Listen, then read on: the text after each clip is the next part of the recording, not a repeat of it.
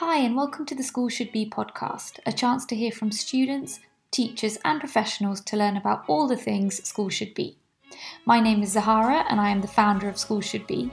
I've worked in schools for the past 10 years in a variety of roles, from a classroom teacher to an education consultant.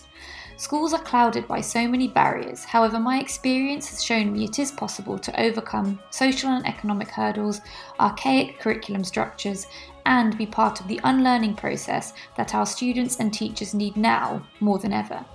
This podcast will explore a variety of themes, topics, and viewpoints, all of which can make school a better place for students and teachers. I hope it helps you learn and smile along the way too. Please do leave a review, share, and help us grow the School Should Be community. Right, let's get started. Hello, and welcome to another episode of the School Should Be podcast. I'm joined by Harry today. Hi, Harry. Hello, hello, hello. How you I'm, doing? ha- I'm, I'm good. I'm good. I'm happy to be here. Thank you for being here. And It's like, a pleasure. we're going to say exactly who you are in just a minute. Um, but before we do, um, the topic of today's podcast is we're going to be discussing how can we create a positive experience around body image for boys at school because as much as um, we want to create inclusive and equitable schools um, there is a great deal of talk around female body positivity and body image understandably so. Um, and it's important to sort of acknowledge how body image for boys is at school. And I where I personally like so Harry I know you'll tell us about your experience in just a minute but I went to an all girls school. Um, I've taught at mixed schools um, all types of schools and I have to say it's one of the things that I didn't really think about as much at school I thought about female body image more maybe because I am a woman um, so yeah Harry tell us who you are Good. question. That's a very good question. As, we've already spoken about, trying to figure out who I am. Uh, hi, I'm Harry. I'm 27 years old. I've been, I guess, in the fitness industry. You would say, like a Mhm. qualified fitness professional for God, nearly 10 years now, which makes me feel old. insane Yeah, it's quite a long time. That's uh, tough times after school. Uh, I'm I've got a degree, undergrad in business management and a master's in psychology, and I have a YouTube channel, which I guess is obviously what we were speaking about earlier, my primary source of purpose at the moment. Yeah, and please don't underestimate the the YouTube channel. Can you tell us a bit more about Team for Never Lean? Uh, so basically, it, TFNL was really started as a three, but has now become a solo creator uh, sort of thing, being myself, and it's primarily a means of not necessarily eliminating, but trying to have a positive influence on the fitness industry in, in the sense that redirects people to a uh, potentially better direction. So rather than saying this is right, this is right, this is right, so actually what this person of influence is suggesting is maybe not optimal or in some cases wrong perhaps consider this whilst kind of focusing on aspects of mental health body image self-esteem and things along those lines as i'm a big believer in the fact that the fitness industry can be quite emotionally taxing being Mhm. involved in the fitness industry can be quite emotionally taxing especially when you're surrounded by people who you deem to be almost superior humans there's a lot of upward social comparison that seems to be uh, engaged in, and that can be quite detrimental to people's mental health. So Team for Never Lean was essentially, I don't want to say molded, but it was kind of redirected to help essentially point people in a better or put people in, people in a better place in the fitness industry And I think- our bit.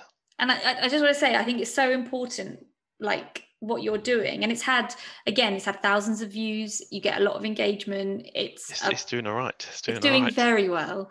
and- Recently, it's doing it's doing quite well, and I like it. Yeah, and I think it's so to me, Team for Never Lean is like the academia of fitness because like you said you you you uh, you enable discussion so it's not about um following a trend or just just blindly saying this is the right thing to do like you enable that discussion almost like within a metaphorical PE classroom um but via your YouTube channel Well, that's the thing. Like, I think ultimately, a lot of people, and myself included in the past, get stuck in the "I believe this, therefore it's right, and this is the only way to kind of approach it." But then, as you go on, it's like, well, maybe my opinions have changed, Mm, and it kind of allows that, just like I said, discussion to change opinions. So I'll say this is like what I believe, but I'd love to hear what people also believe in the comments.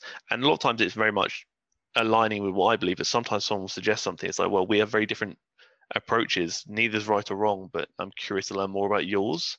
Exactly. And I guess like the whole kind of idea of like the TFNL family was meant to be building a safe place for people. Mhm. But I think regardless of what people say, everyone's oh the fitness industry is such a great place. It's like it can be quite a horrible place. Yeah. And I think I'd rather less horrible communities and more supportive and kind of upbringing communities, which is what we're trying to build. Be that in the comment section, the Discord, the Facebook group, or anything. And it's yeah and i have to like that's why it sort of really resonates with school should be because again school should be is all about having uncomfortable conversations about Yeah. whatever it is you want to have but within a safe space and school is perhaps i always called school the second home Yeah, well, you Many spend most of your life there, don't you? yeah exactly and i think you know pe physical education is something Oh, we've yes. all yeah we all do from what age four five Um.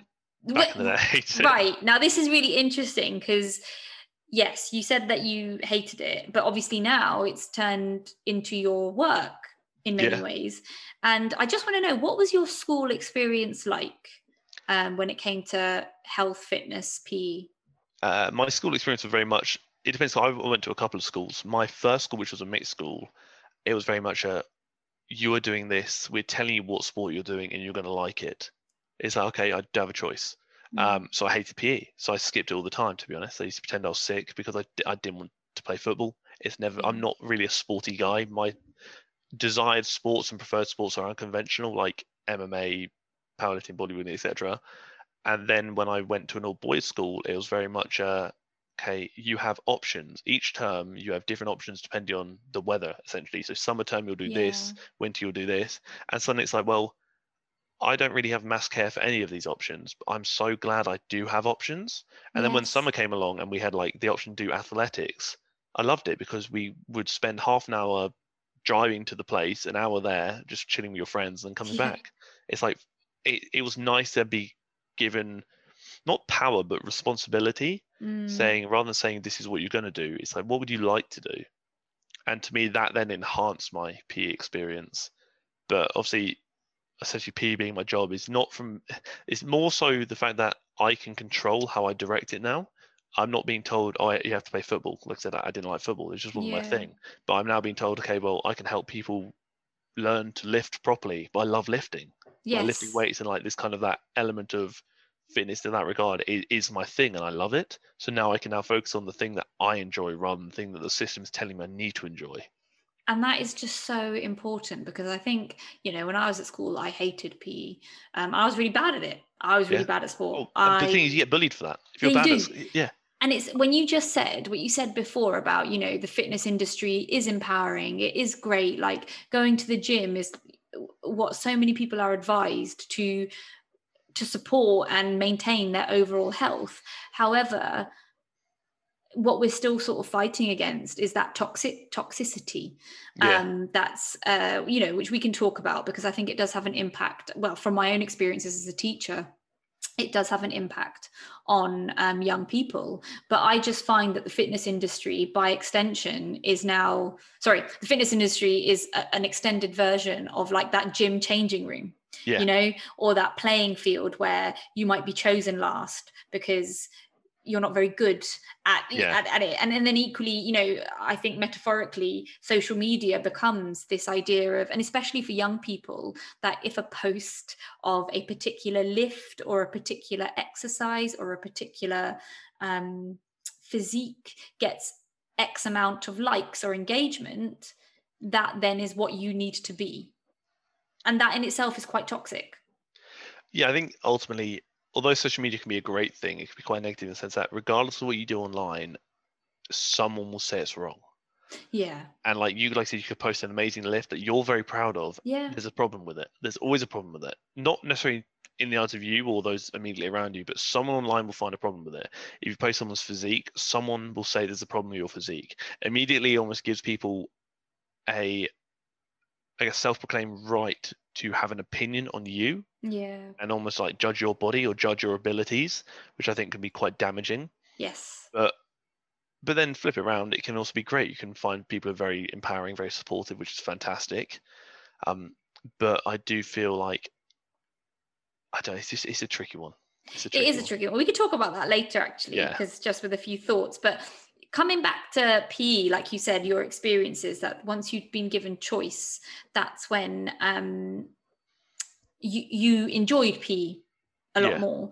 Um, now PE stands for physical education, um, and so we are all like it's like you said, sport changes when it comes to like it's seasonal, effectively. However, m- especially recently with the rise and rightly so in um, education around mental health emotional health i think you know we we forget that students have a lot going on hormonally Yeah, massive. um yeah like adolescence is like the kind of it's rat race of- yeah It's a, it's a bad time. It's horrible. When everyone's like, "Oh, you don't know how good you got it," honestly, going through the hormonal changes, regardless of what anyone says, as an old adult, I can say it is horrible. It's awful. Okay, so with that in mind, let's talk about boys because obviously I'm a woman. I know what goes on for women hormonally to a certain extent.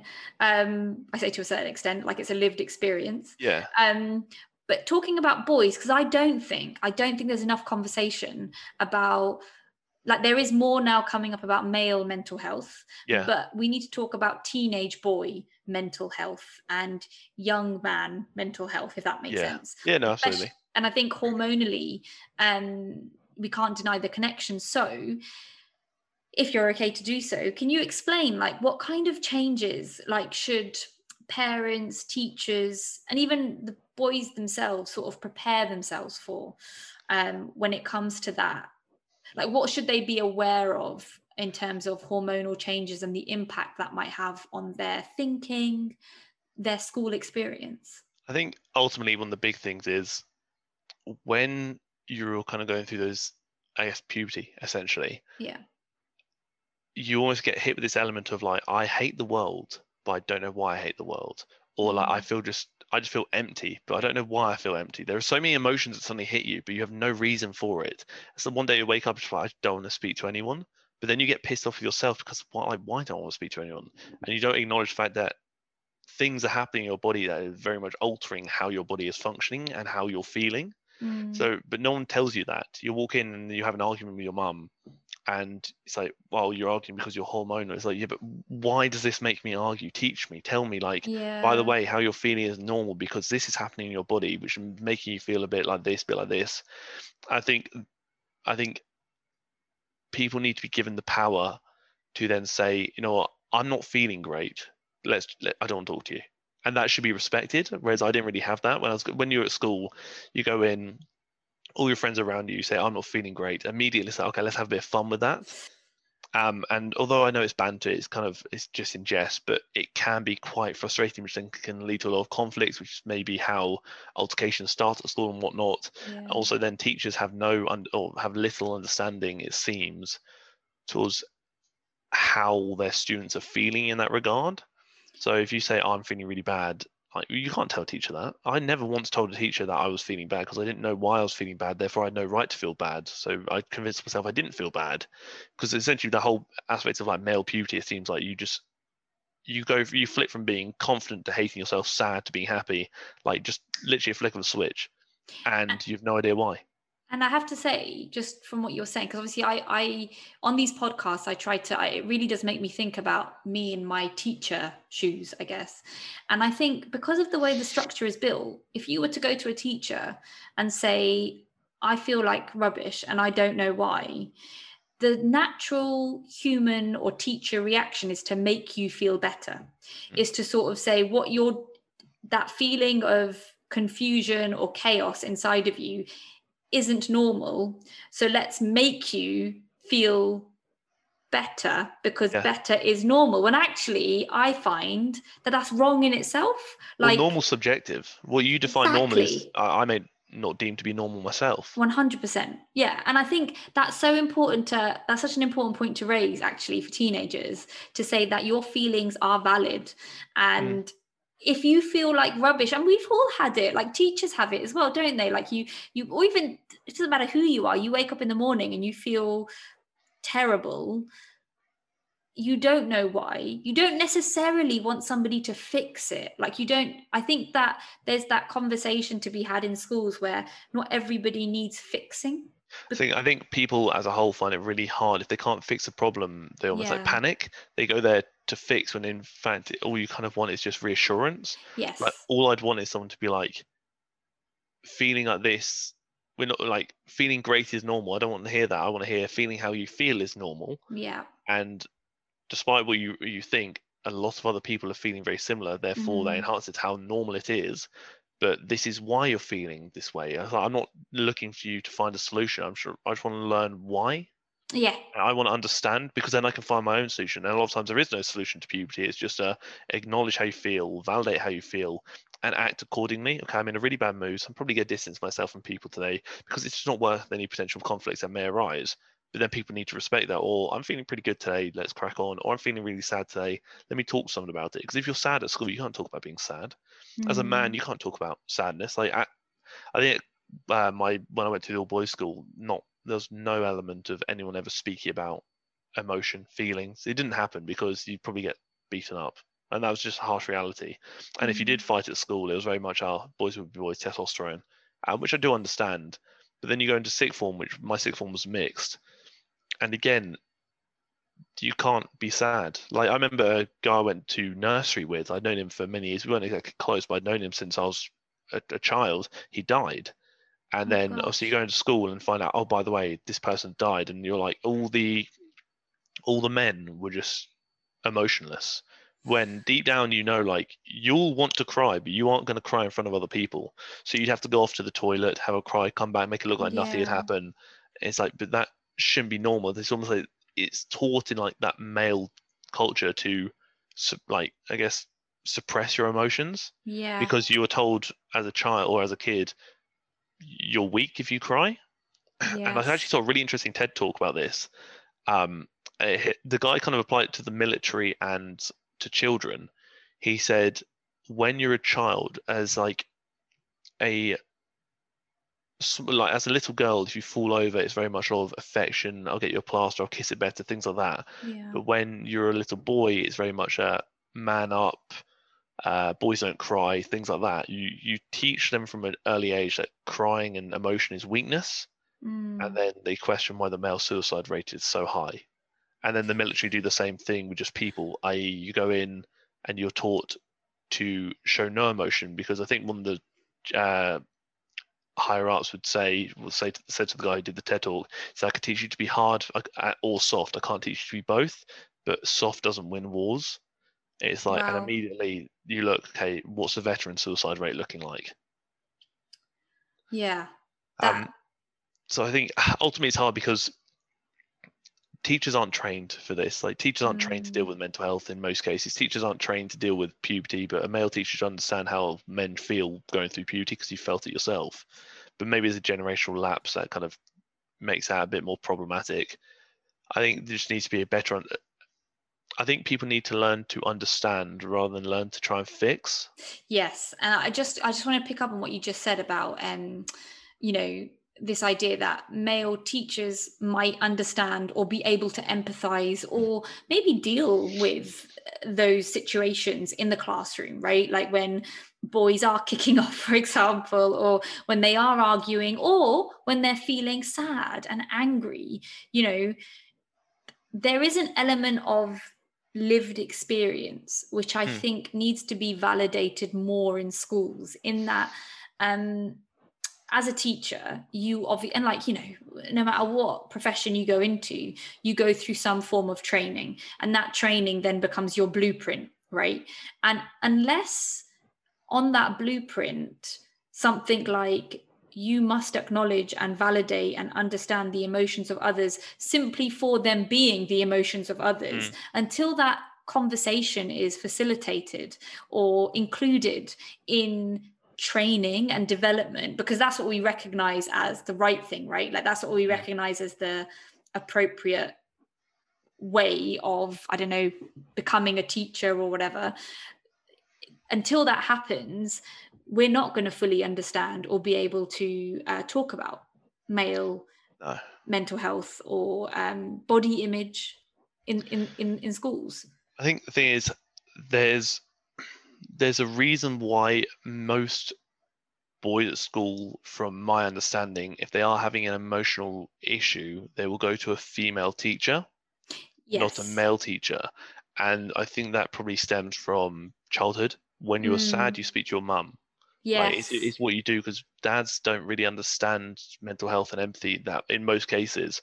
Therefore, male teachers probably don't understand it. And then men in general don't understand it. So it's okay, well, I'm having an emotional issue that needs empathy.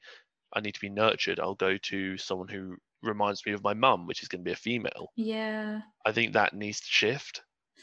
And and it's interesting isn't it because you could we could argue that you know with uh, certain figures like matt haig for example um, and even like now dr alex george in schools like they're, they're, they're, the shift is coming but it is it's not something that can happen overnight even though we Yeah. might think it should we might think it needs to right? In for an it to- ideal world, but in an ideal world like, absolutely.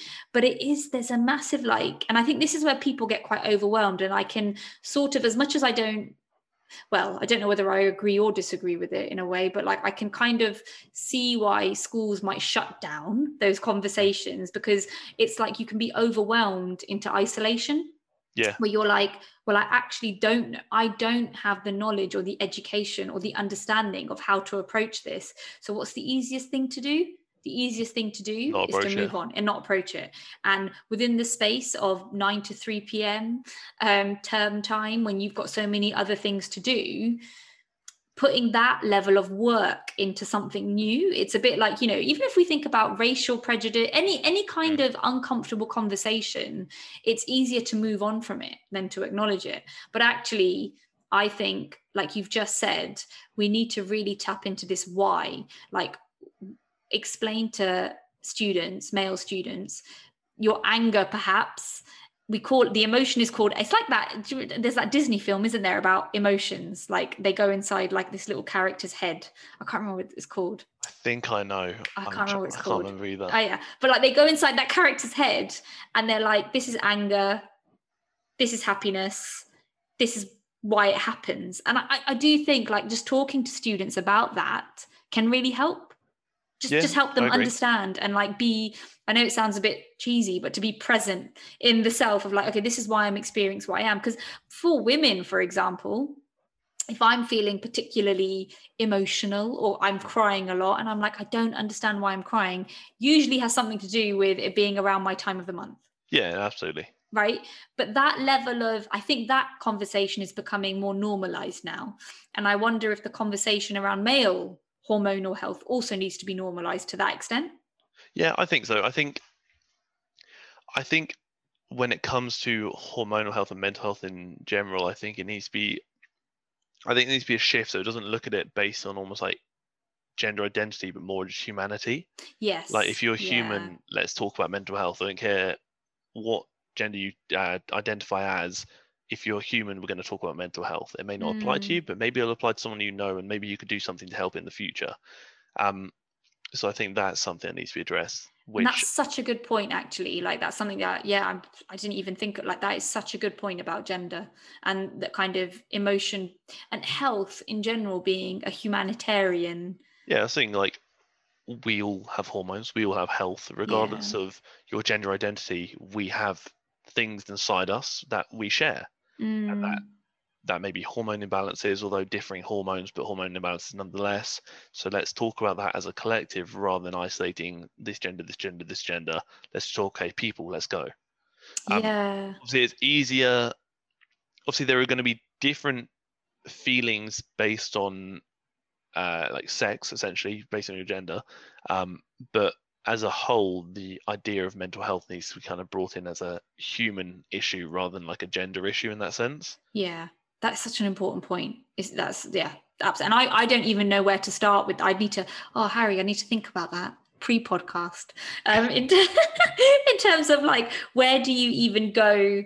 Like where do you start with that? And I think, like you said, where we start with that is actually by talking to students in general, no matter almost i mean like what i would love like this sounds really stupid but i'd love to be able to go into a school and just talk in an assembly and just be like you know what it it feels shit to feel shit. Do you know what I mean? Like just that simple. Like I love someone to be like, okay, well, either or either teachers put a massive school assembly like, by the way, you don't want to hear this, but you're gonna hear this. Maybe once you hit like I don't know, uh, year eight or year nine or something, just just a Mm. warning of like we're gonna have a, an hour long assembly where it's almost like a seminar. We're gonna one of your lessons don't need to do it today. We're gonna have assembly instead, and we're just gonna talk about. By the way, a lot of things have probably started happening to you or will start happening to you, and you're not really gonna know how to approach it. So as a whole, regardless of who you are, this applies to all of you. It just impacts you differently. Just like a, a collective conversation, like now you've planted the seed of okay, I can expect something's going to happen. or, Yeah. oh shit, you know, maybe that's why I've been feeling a bit aggravated my parents recently, but I can't understand why. And then, or maybe bring someone in like, okay, you won't listen to us because we're your teachers. Listen to these people. Yes. Like, do you mean I, I just wish that was a thing, but I know I think, it's not. and, but well, I think if we have anything to do with it, it will soon become a thing. Um, Let's give it. We can go into we- schools together. Yeah, let's go into schools together, Harry. We've talked about that before. I think we have. Yeah. We have. Well, it will come. It will happen. I did. I did actually reach out to a lot of schools a few years ago. I was at, um, I mean, it must be like three years ago. Basically, talk about trying to encourage a conversation about fitness and uh, being healthier. Yeah. I said, Look, let me come into your school and just Talk. talk to students. Uh, no one replied. That's so telling. I reached out to like thirty-three. I want to say thirty-five schools, and no one replied. You you didn't even get a response, like no response. No response. Uh, that's like uh, one school replied because I went to that school previously, Hmm. and they said we'll consider it. I chased them up, they never replied again. See, that's this just, is yeah, this is when TFNL was coming around because I wanted to go in and talk about the importance of body image yeah. and how obviously TFNL associates with that, and basically just I I want to go in as TFNL and be like body image is a thing, and you need to understand that you all look different. Doesn't mean that anyone looks right or wrong. You just look Mm. like you. And but yeah, not no one replied. that's a real shame and i really hope I, hope, I really hope that now that will change because I think sometimes in schools, schools are an echo chamber, right? Like they can Mm. become that, even though, you know, they shouldn't be in many ways because the idea of school is to open up your eyes and education is meant to be transformative and but absolutely like it, it, that those conversations need to happen in assemblies. And it's you know i was speaking to um a, another educator working on uh, programs for schools like more looking at um, well-being and psychology holistically.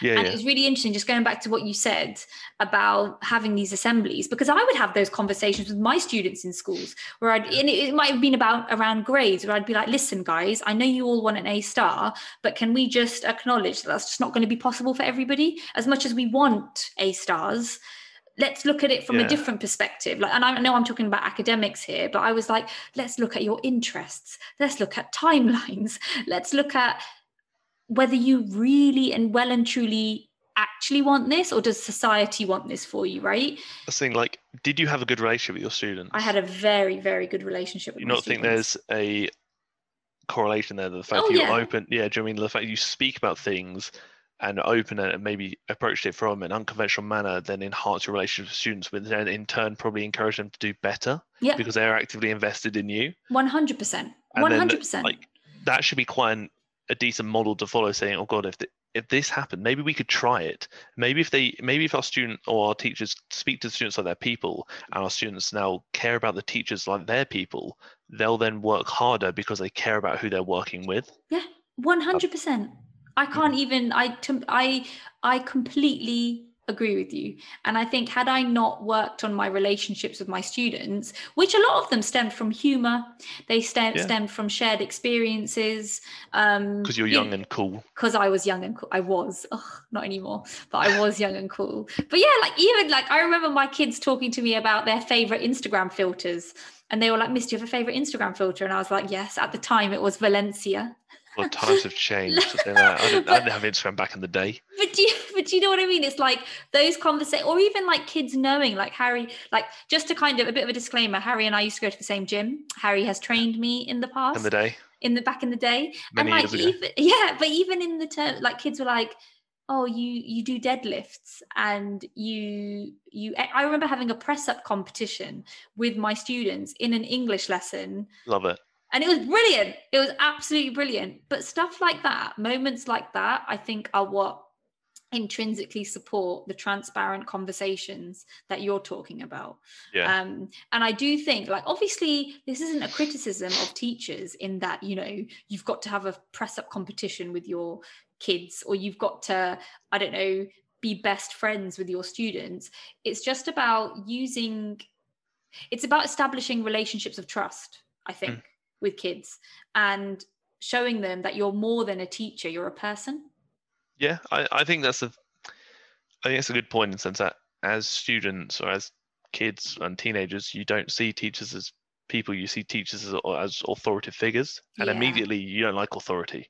That's why a lot of teenagers probably dislike the police because they just don't like authority. It's why a lot of teenagers maybe, it, and that probably stems from the hormonal changes that contribute to them probably disliking their parents a bit because they're an authoritative figure. yeah And then that kind of transitions to everything. It's like, well, I'd love to be in a position where I could go into like I used to have a teacher. I'm, I'm ashamed, man. Mr. Lawson, great teacher. I loved him. Honestly, he was my business teacher at school, and I look forward to going to his lessons because he was young, he was cool, he was 25 at the time or something, and he was just a really nice guy.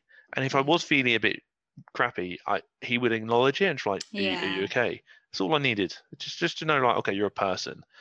I, I would look forward to going to his classes because it wouldn't be different. It wouldn't be okay. This is what we're going to cover today. Read and write. It was like this is what we're going to cover today. Practical application. Let's have a bit of fun with it. Go on the computer, find this. Now we've looked at this is this. Like go on the computer, go through Facebook.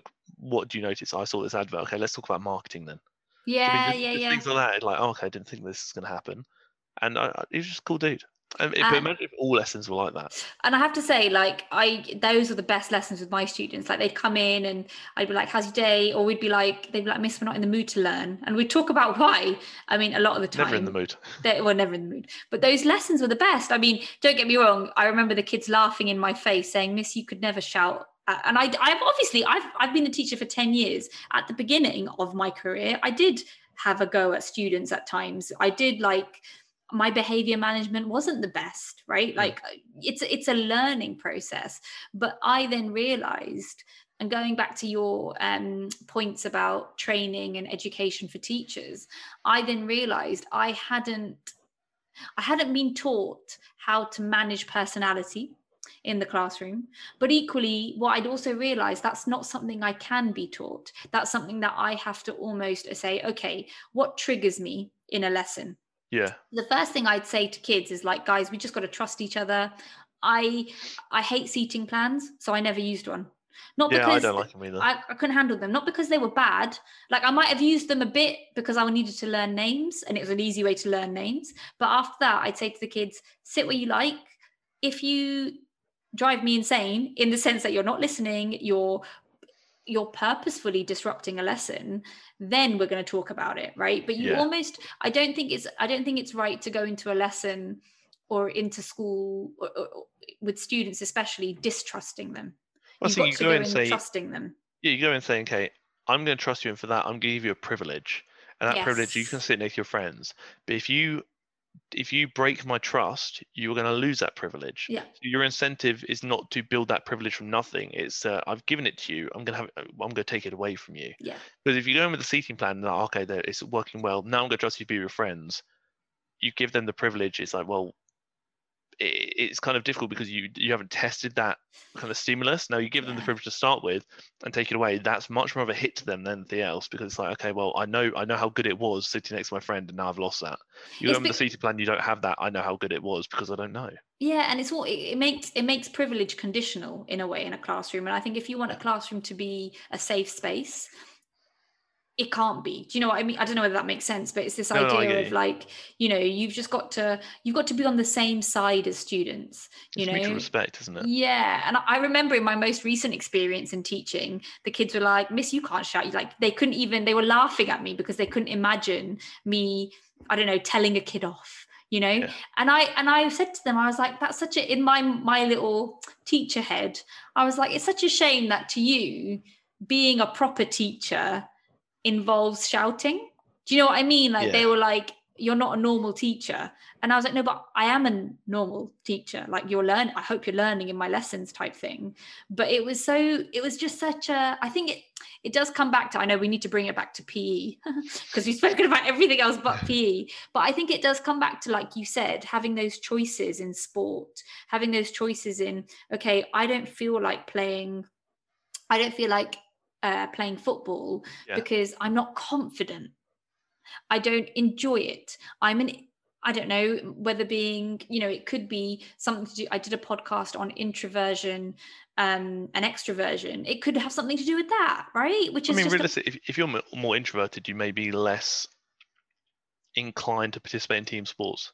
Maybe, yeah. Because, like I said, if you prefer just kind of being around you and on your own, you probably don't want to have to communicate communicate mass amounts with a team in a sport you probably don't really care about. And also, even if you do want to do it, you might only want to do it in small bursts, right? You might yeah. not want to do it every single PE lesson from September to, De- to December. Saying, like you're taught as a as a, a boy at school that okay, we're going to do football because boys love football. Oh, that must yeah. be it. Like, oh, guys love football. We're going to play football. You're going to love it. Hated it. Passion. Hated it. Mm. Didn't stand it. Didn't like sport in general. Um, but also like, why do I have, like? Am I weird for not liking this? And if I didn't like it, then people would almost like shame me for not like it because oh, it's, it's not mask. It's masculine to like football. So I got oh, well, I hate football. So I'm, am I not a man? She, I was like, mm. well, so many questions come to mind, and it's like, okay, well, if I perform badly in football, am I going to get laughed at? Am I going to get judged? And then you look at like when we did rugby, then we go into obviously semi into body image. It's like, well, I'm naturally extremely skinny. Mm. I'm going to get slapped. I'm yeah. I'm not I'm not gonna be able to like I can't do anything here. I'm not even fast. Mm. Like what do I do? So immediately it's like anxiety. But I was like, why would I get so nervous to play rugby? It's like, what, like why do I feel sick all the time? Then you understand like, oh wait, this is something else. Yeah. But also, like I didn't know what anxiety was until I must have been in my 20, like maybe 20, 21. Yeah. No, more, I must have been, yeah, about 21, 22.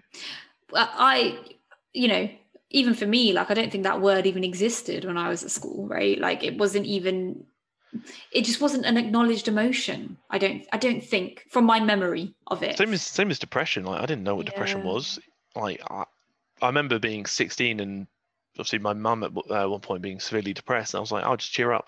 Like i didn't know what it was. Yeah. I, I, I didn't even know what, like depression was a word.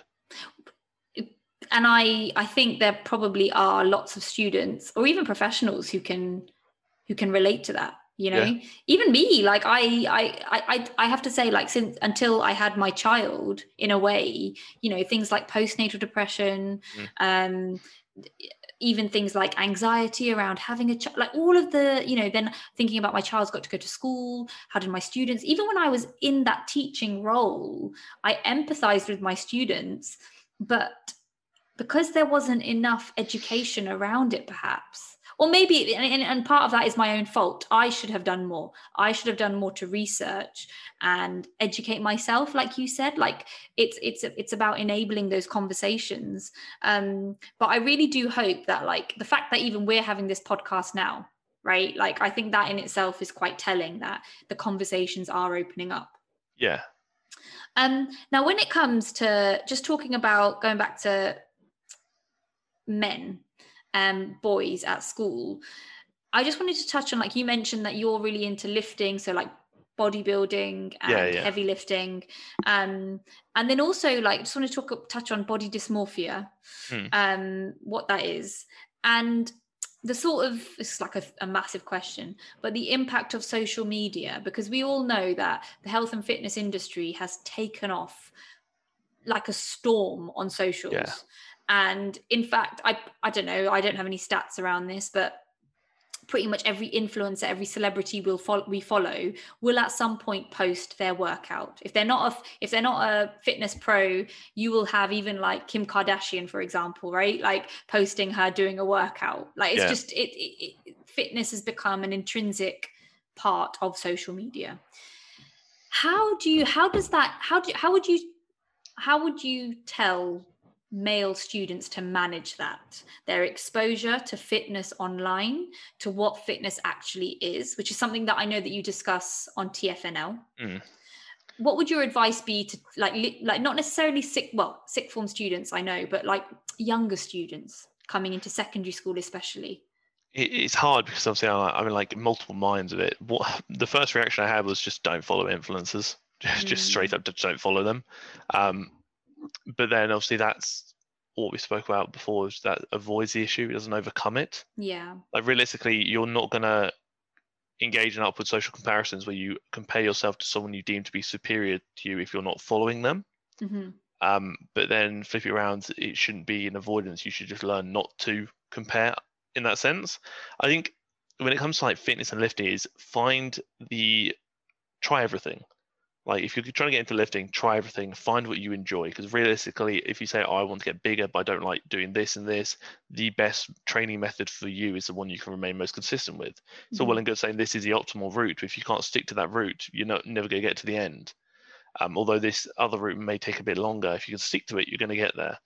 So find what you like, and then find people in that I guess, sport, perhaps, that are trustworthy. Mm-hmm. So if it came to like, let's say you're looking at like the bodybuilding powerlifting, just the biomechanics of lifting in general, people like Jeff Nippard, those who don't thrive of just posting, I guess, fancy workouts and half naked pictures, which is fine if that's what you want to do, do that. But those who thrive of posting science, yeah, it, it, like realistically, if you read a post and you don't get anything from it, it's probably not what a post that was worth reading. Like if you can come away from it and say, okay, I read this, but I didn't realize you could actually barbell squat like this. I've learned something from this valuable post. This mm-hmm. person produces a lot of valuable content. I'll probably put more effort into looking at him than I would other people. Whereas you look at this person, oh, he tenses the mirror quite a lot. Great physique. What did I learn from that? Mm, that my physique isn't as good as his. Is that lesson? Yeah. I guess, like you're saying, post that sort of trigger comparison syndrome yeah. are perhaps slightly to- uh, very toxic and they can be inadvertent they, they might not even mean to be do you know what i mean like they might not even it, I think it becomes, I, I spoke about this to another student about a completely different matter, that sometimes we just have to think about ourselves as opposed to what we see. So yeah. just because somebody's got X amount of followers or X amount of engagement or seems successful doesn't mean that that's your version of. Yeah. Well, the thing is, we live in a world where a number essentially dictates or influences your worth these mm. days, um, and that's quite sad. But I also think like it's about learning and building that stability in yourself first. Like realistically, I look at people like Chris Bumstead, who's uh, a Mr. well Mr. Olympia in classic physique, and I'm like, he has an amazing physique. Yeah. I, honestly, I, lo- I love love his physique. It looks great. Doesn't mean it makes me feel worse about myself because I've kind of learned like I've I don't really compare. Like the one of the old like mottos in TFNL used to be "you versus you." Yeah. And we say it's a bit of a joke, but it kind of had like an underlying meaning of like, who cares what someone else looks like? Like by all means, if you want to look at their physique and be like, oh, I appreciate that, maybe give you a bit of motivation to train a bit harder, perhaps. Who knows? Fine. But if you're like, I look at that physique, therefore I now feel bad about myself. It's like, well, why do you feel bad about yourself? Like the whole journey of fitness should be not trying to be someone else. I mean, a lot of people, especially men, you're like, oh, I want to look like this person. I want to look like Arnold. I want to yeah. look like Jay Cutler. It's like, well, why not? why not flip around and why not want to look like you, just a, the best version of you? Yeah. Not saying that your current version isn't good enough, but let's just let's just improve. Let's just move forward with it. So that's the, the way I kind of push people. Is like, yeah, look at people, compare if you want to, but not in a comparison sense that you're less. Just a comparison sense of I'm I'm getting closer. I'm doing better now. So how would you so obviously what we've just spoken about is very much social media related, which makes complete sense. Now schools, I'll be honest, like there are also lots of students without Instagram. There are lots of students whose parents have very responsible relationships with them and their relationships there then with social media, if that makes sense. Um, how how can this level of healthy education be centralized at school. Like when we think of what you've and i know i'm not you know i know you're not a teacher and well you are a teacher actually through tfnl but like i know you're not like a, a school yeah but i know you're not like a, a school teacher. So i understand if this question might be a bit too i don't know like you might say i don't know what the answer is which i understand but from your experience as a male student thinking back to you as a teenager how what would you have wanted to know then like how how would you think it could have been centralized in your PE lessons for example I think obviously like regarding what knowing what the answer is, like, do you ever know what the answer is? It's most of it's just an opinion, and then then it's a path that's then followed. But I think realistically, with that, I just wish that I was taught what to expect. Mm. Like obviously saying centralizing around obviously social media and everything, and even peer lessons. I wish I was just taught the realities and the harsh realities that people probably don't want to hear, which is social media is a thing. Social media is going to make you feel like this, but you need to kind of bring it back. I, and I think towards the, the biggest lesson I wish I was taught back then is who's on steroids and who's not. Mm. Like, which is a conversation no one wants to have because realistically you can't prove it. But I wish someone just said to me, if like realistically, if you look at someone whose physique looks unbelievable and they make a living from looking like that year round, there is a high likelihood that they are taking enhancements to look like that. And that's not a negative because it's a personal choice. At the end of the day, if you want to go down that route, go down that route. But I think the conversation of natural status online, especially for men, is so damaging Mm. because you go online, you see everyone's like, oh, this guy's natural, this guy's natural. Who, well, first of all, who cares? Uh, Mm. second of all, I, I doubt it. Do you know what I mean? Like, it's it's highly unlikely. So that's why even through like everything I've done, I, I we don't I don't make a natural claim or a not natural claim because it's irrelevant. It doesn't matter whether I am or not. First of all, if if I am, you will you will decide that opinion yourself. If I'm not, you'll decide that for yourself. I can say I am or I'm not or whatever, and someone's opinion will always disagree. Regardless of what said, you will find your own opinion. So I Mm. just, I just don't think it's a conversation that needs to be had. I just assume that what and whatever anyone if someone's trying to sell me something and they say I'm natural, I took this supplement to look like this, I bought it, I spent so much money. I used to work at Waitrose. I used to spend 75% of my monthly earnings on supplements because I was adamant it was going to make me look like people like Jeff Seid, who were very big at the time, and like just these great names I really aspired to look like. Then I realized that oh my god, I'm spending 300 pounds a month on supplements. I look no different. Madness, isn't it? Yeah. Like, yeah. but that that was never taught to me because at school they were like, "Oh, take protein powder, you get bigger. Oh, if you don't drink protein, you don't work out, you get fat." It's like, no, it's as in i think i think the lessons aren't that simple like you said like it's almost like you know i don't think i was even told about protein powder at school but i think like education around and i understand i understand that we want to protect children like i get that like you might not want to talk to a student about supplements or about steroids for example um or like you said was it enhancement yeah, just um, any kind of enhancement. yeah i get i do i do appreciate that a teacher and a school and the education establishment is doing their best to protect and keep kids safe I think the thing is when you go down the route of oh we're doing is protect, as we spoke about earlier with the crisis thing, if you have the idea of going on enhancements, if someone says anything about enhancements, it's not going to change your view. Like if you're Mm, going to do it, you're going to do it. If you've never thought about enhancements, saying have you ever thought about enhancements or this person's probably on enhancements, it's probably not going to make you think about enhancements because you've you probably already have thought about them. You just don't, it doesn't appeal to you, which is fine. mm, I think I know I think people need that reality of check of all these people that claim they're natural are probably not. So and it's like, oh, why would they lie? It's like, oh god, do they make money from supplements? Do they money make money from workout program programs that you now buy because you think it'll help you look like them, but then you don't look like them, and then you hate yourself for not looking like them. It's like, Mm. oh, put two and two together. Great marketing. The natural status is great marketing. yeah I think the same applies to a female. I think it applies to any gender, to be honest. Is yes that yeah someone will always claim something help them achieve their look when it probably didn't. Be that detox teas, uh, supplements in general, be that workout programs, whatever it may be. Someone will always say, "I did it. I got this because of this." It's like mm, you got this because of ten years of pretty decent work and some solid training where you likely lifted weights. So perhaps then education around psycho- sports psychology i think Oh, i don't know what you call it like that that needs to come into school because i always i guess whilst you're talking i'm trying to think about okay so how would that fit into a 12 year old's curriculum Because it always e- seems to be like life skills. It always seems to be Yes, pushed towards yeah. like I didn't have life skills or anything like that at school. I had. Well, we had PSHE. Do you have E? PSHE? I did for uh, one of my schools, but then not for the other.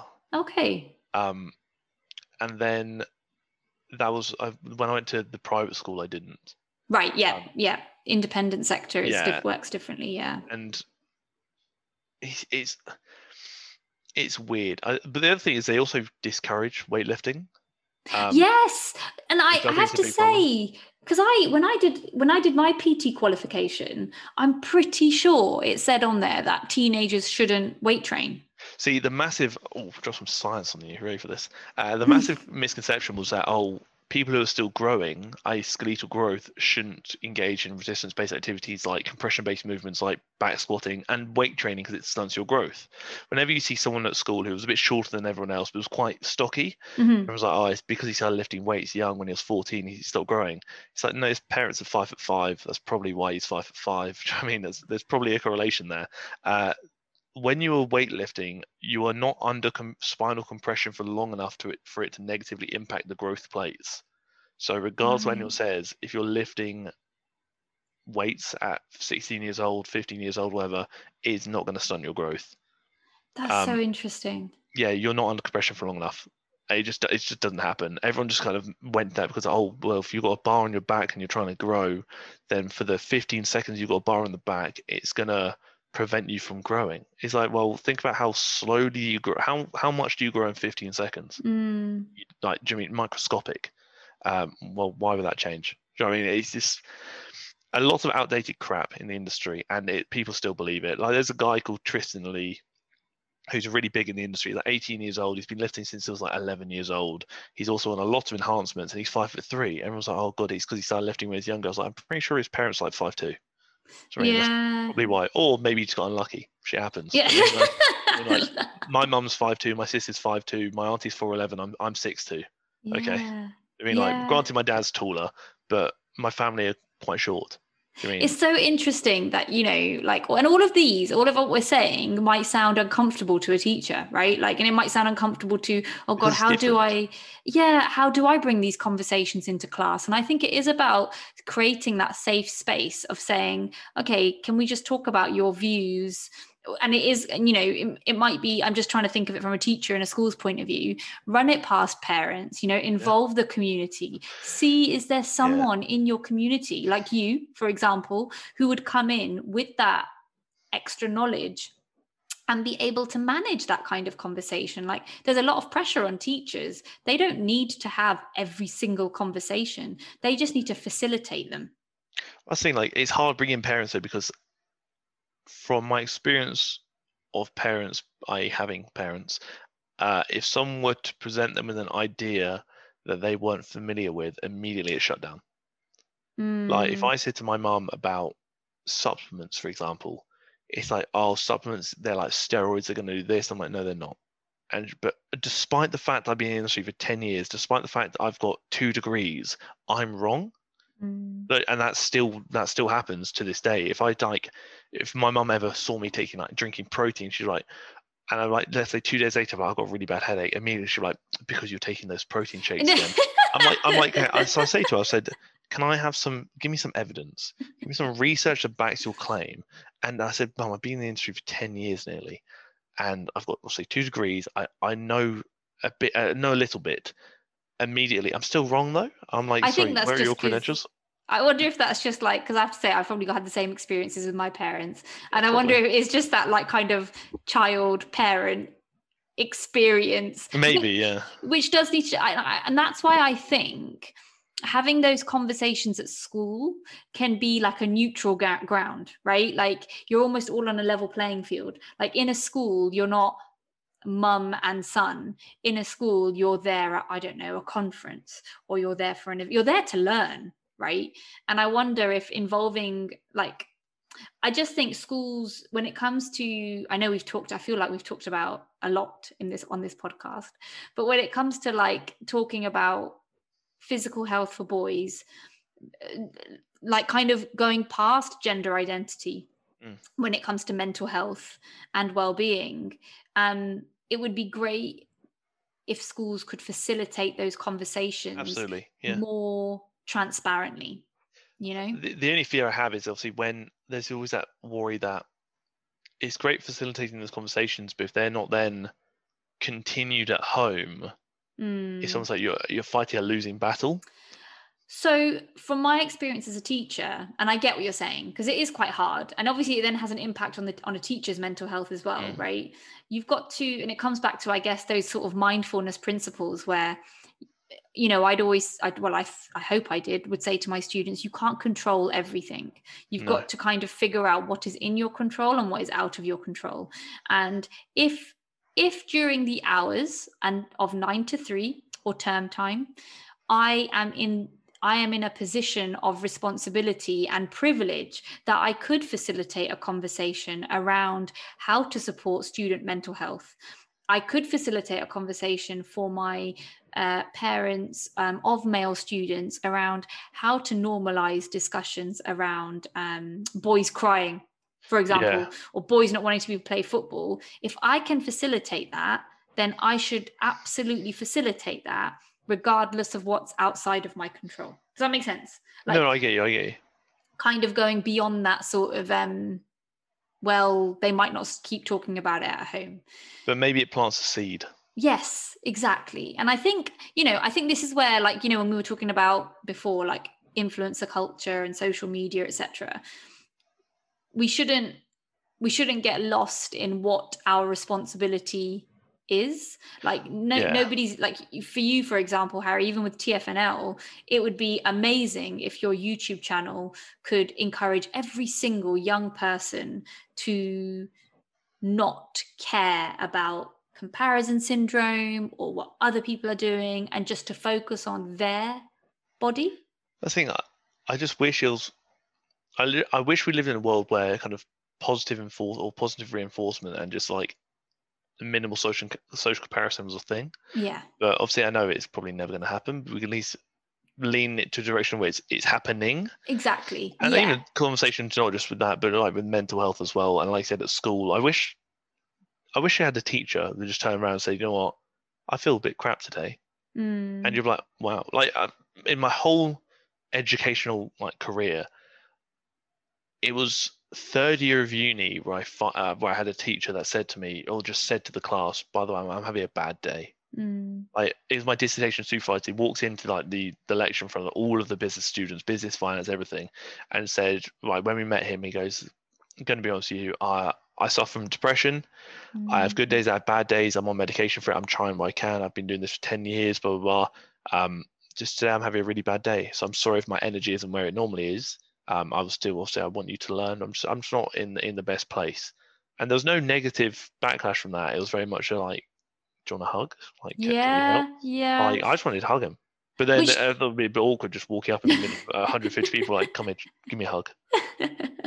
but like, I, I would love that at school if someone just yeah. said like, you know what, it's okay if you feel crap. Mm. Um, maybe you've seen something online you'd rather not see. Maybe not feeling very good about your body image because you've just been bombarded by loads of your friends come back from holiday and they're all in bikinis and you don't look, you don't have the same body shape as them, and suddenly you don't like your body because you don't have a thigh gap, for example. I think that's quite a thing at the moment.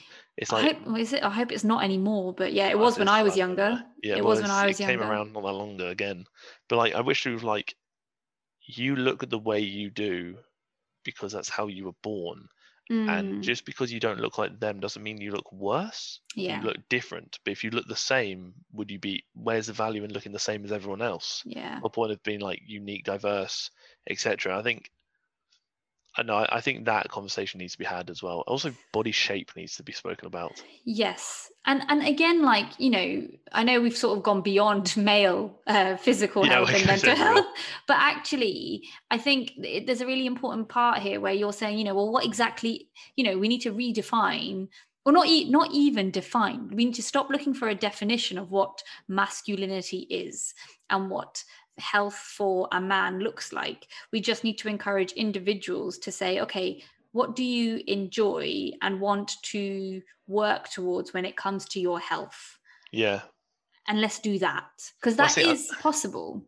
I think we live in a world where we are it's hard because it's it's about finding that transition is that you always want to give students more power to pursue the avenue they want to pursue without parental involvement and teacher involvement. And you're basically saying like okay how can we give you that power but also you still need us to go to the toilet do you mean like you, you, take the power away from them, but you also want to give it to them? I remember I saw a quote saying you can't expect students to know what they want to do uh, as a career when they still have to ask to go to the toilet. Just things mm. like that, and you're like, mm, it does obviously. Obviously you understand you can't just walk out the class go to the toilet well in university you can which is great I have um, to say though, that is one thing that I used to fight against at school because I used to say to my colleagues and the students, I was like, going to the toilet is a fundamental human right. imagine how cool it would be just like if you walk as, as a teacher you just said don't ask to go to the toilet if you need to go to the toilet just go just don't I used to go. say that though.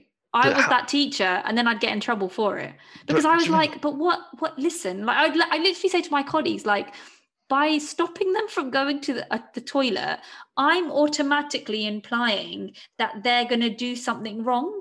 So I'm yeah impl- I'm planting that seed in their head and in my own head that oh, going to the toilet means messing around. It's a privilege, like we said about the seating plan earlier. Imagine if you said, okay, you want to go to the toilet, go to the toilet.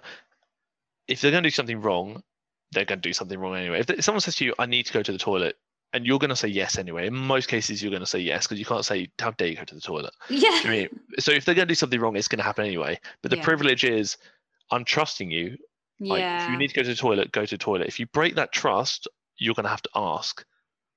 Yeah. Do you mean like gi- give them that like I'm I'm giving you an equal sense of control. yeah. Please don't make me take it back. Exactly. And honestly, yes. And that was always like, I always say to the kids, like, the big, greatest thing for me, is like, you guys can talk to me about whatever you want to talk to me about. Yeah. But please just don't be nasty to other people. I said, there's no need to be purposefully mean, purposefully aggressive or rude. I think that the kids would once ask me, they were like, what triggers you? And I was like, rudeness triggers me. I was like, there's absolutely no need to be rude. Like, they're just i don't know in my mind i'm like you can everybody can rise above that. Of course you're going to have moments where you know you need to check yourself and you know we Yeah. all do don't we? We all do. But i was like on the whole that bugs me more than anything. Like you Yeah, shouldn't want to cause pain or hurt to somebody else for the sake for the sake of your what is it? i don't there's i think there is a phrase for it isn't there like in psychology like for the sake of your enjoyment or pleasure Worst thing, you, you shouldn't essentially take away from someone to add to yourself. Like you shouldn't hurt someone to gain from it. Do you know what I mean? It's just exactly um, and realistically, that's usually come from places of insecurity or Yeah. hormonal differences that you can't understand right now. Like I'm being rude because I just feel angry. I'm not angry at you. I'm angry at the world, but you just happen to be here. Sorry. yeah I think- yeah Do you know the thing is? I think if you were to give students like an element of control, like encouraging them to follow a path that they want to follow to obviously optimize their happiness and optimize their journey. Like realistically, we have a life. We are all going to the life is going to end at some point. Let's get from A to B in the in the best possible way. The, the way Mm. that implies that I have the most enjoyment and fulfill the most purpose as possible. I think that stems from small things such as if you want to go to the toilet, just go. Yeah, Like- like, I but, like, agree. But the thing is, like small things like that, so irrelevant to most people. yeah. But if I can walk into a class where every teacher, or into school, every teacher from the start said, if you need to go to the toilet, just go to the toilet. Immediately, it's like, okay, I have control over my life. Like, I'm respected. I feel like an adult now. So when they Mm, say, what do you want to do with your life? It's like, well, I'm no longer, I'm going to take away the value of what other people want me to do. I'm going to start focusing on myself because I've been given an element of control I've never had before. yeah, I mean, yeah, you immediately take the power from authoritative figures and those who are essentially trying to guide kids and give it to the kids. Mm, Realistic, because if you say, "Oh, I want you to be a lawyer," and they become a lawyer and they hate their life, it's okay. Well, they're probably going to suffer from mental health difficulties. You know, you now encourage a child to go down a route that they don't want to go down, and because of that, their life has been negatively impacted for your own personal gain. yeah. Like, yeah, sure, you're proud of them, but I'd be more proud of a child if they were like, "I'm happy." Not, "Now- Now I'm proud of you. Yeah, a hundred percent. No, I completely agree, and I really hope that with the move towards um, supporting student mental health, um, like you said, regardless of gender identity, we are getting there. And equally, like you know, just as a bit of a, I don't know what you'd call it, a caveat, we're not saying that you know let obviously allow children um, we're using the analogy of going to the toilet. Of course there will be those kids that are going to wind you up. Like kids wind kids wind teachers up. Like that is a People in general will just piss you off. Yeah, exactly. Like life. it's not about i've had that when kids have literally been like in three times in a lesson miss i need to go to the to the toilet. And there comes a point where i'm like okay no you don't. Like and they and they will put it on. They'll be like you know joke you know they'll be like no but i really do i really do i do I really do at that point i think it's just common sense to a certain extent where yeah, like the thing is, imagine like this happened at school. Obviously, I'm not going to name names, but there was an episode where a kid did need, to, need to go to the toilet, and the teacher wouldn't let him go, and he pissed his Oh, pants. no. And immediately everyone's like, oh, obviously I wasn't at school at this point. I'd heard about it. Um, everyone's laughing. It's like, but the teacher has taken away from the child's or the kid's ability to go to the toilet. He's now embarrassed himself. yeah. And his anxiety and his school experience has taken a massive hit. That's probably going to stay in his mind for years. yeah. Bear in mind, this was 10 years ago. Why do I still remember it? I wonder if he's still, you know I mean? I bet he still remembers. I wasn't even there. I just heard about it. I was in another class. Do you mean I bet he still remembers it? I bet that's contributed to how he feels. I bet that's probably having a lingering effect on underlying anxiety, especially around Mm. maybe toilet related anxiety. Maybe you can't go to the toilet in, in front of other people. There's so many things that probably stem from that that you don't pick up on. and equally for women for example you know you don't know when it's like for and i know this is becoming a lot more um in a positive way commonplace in schools because you know if a girl's on her period if she's you know it's a time of the month you can't control that right and that goes for teachers too like you know as a teacher i was always told you can't leave your class well i'm sorry if i need to use Yeah, if you need the, to. the, the need to go- toilet i'm gonna use the toilet like i just can't yeah i feel like this has become a big toilet talk conversation I feel like but- it's toilet talk with a lot of value though. yes it is it is um but no i think it makes complete sense that we just need to enable male students to break through the taboos associated not sorry not taboos expectations associated with fitness health masculinity and then also break taboos around male mental health Yeah. they can talk about it they can say they're not okay they can say that they want to cry for example without the fear of peer to peer in i don't know um what's the peer Judgment, pressure or yeah. judgment etc um and actually you know teachers don't should also reassure themselves that the expectation isn't for them to have every answer it's just to facilitate a conversation around it I think like I think I live in this dream that one day the idea of like male and I guess gender, like I said gen- earlier, gender-based mental health just won't exist. It will just be mental health, human-based Yeah. mental health. Uh, but I think, I think yeah, I do think a lot more needs to be taught, or like Mhm. obviously more conversations, even just surrounding like your body. By the way, you've hit puberty, your body's going to change now. Yes, it's going to feel really weird.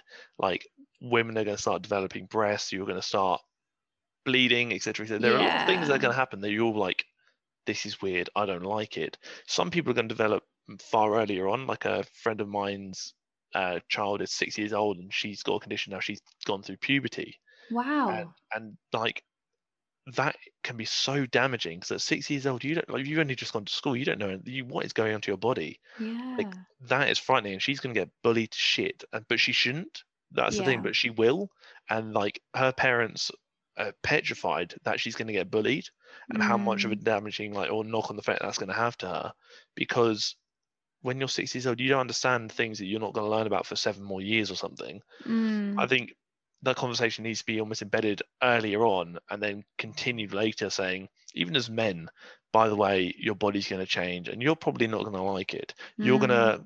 grow in certain areas. You're going to get hair in weird areas.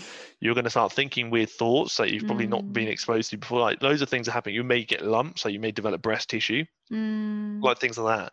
Like, well done. That that's puberty. And by the way, all the things you're worried about, like i.e., like gynecomastia, is really common in like two groups of people. One being PED users, so those who take enhancements, and the other one being like young young boys, and that largely stems obviously development of breast tissue. As your testosterone goes up, your estrogen also goes up, which then can lead to the development of breast tissue. And now suddenly you've got a relatively like slim guy who now has like a a man boob, and Mm. immediately he's like, I'm gonna get bullied, so I'm not gonna take my top off on the beach, or I'm not gonna do this and this and this. It's like, well, that's that's puberty, that's normal. Like you should be Mm. taught to expect things like that, and also reminded that it's it's gonna go, and a lot of other people are probably dealing with dealing with it as well. And just to say, like this, obviously, this podcast is aimed at students and teachers, but some of the conversation that we're having, we're not expecting like an 11 or a 12 year old to have it in the same way as No, we are, right? needs- you need to It- adapt your audience. Absolutely. And I think that's really important to, to consider as well that, you know, it isn't about unleashing a whole barrage of information on a six or a seven year old who you, has no idea. Like childhood is extreme.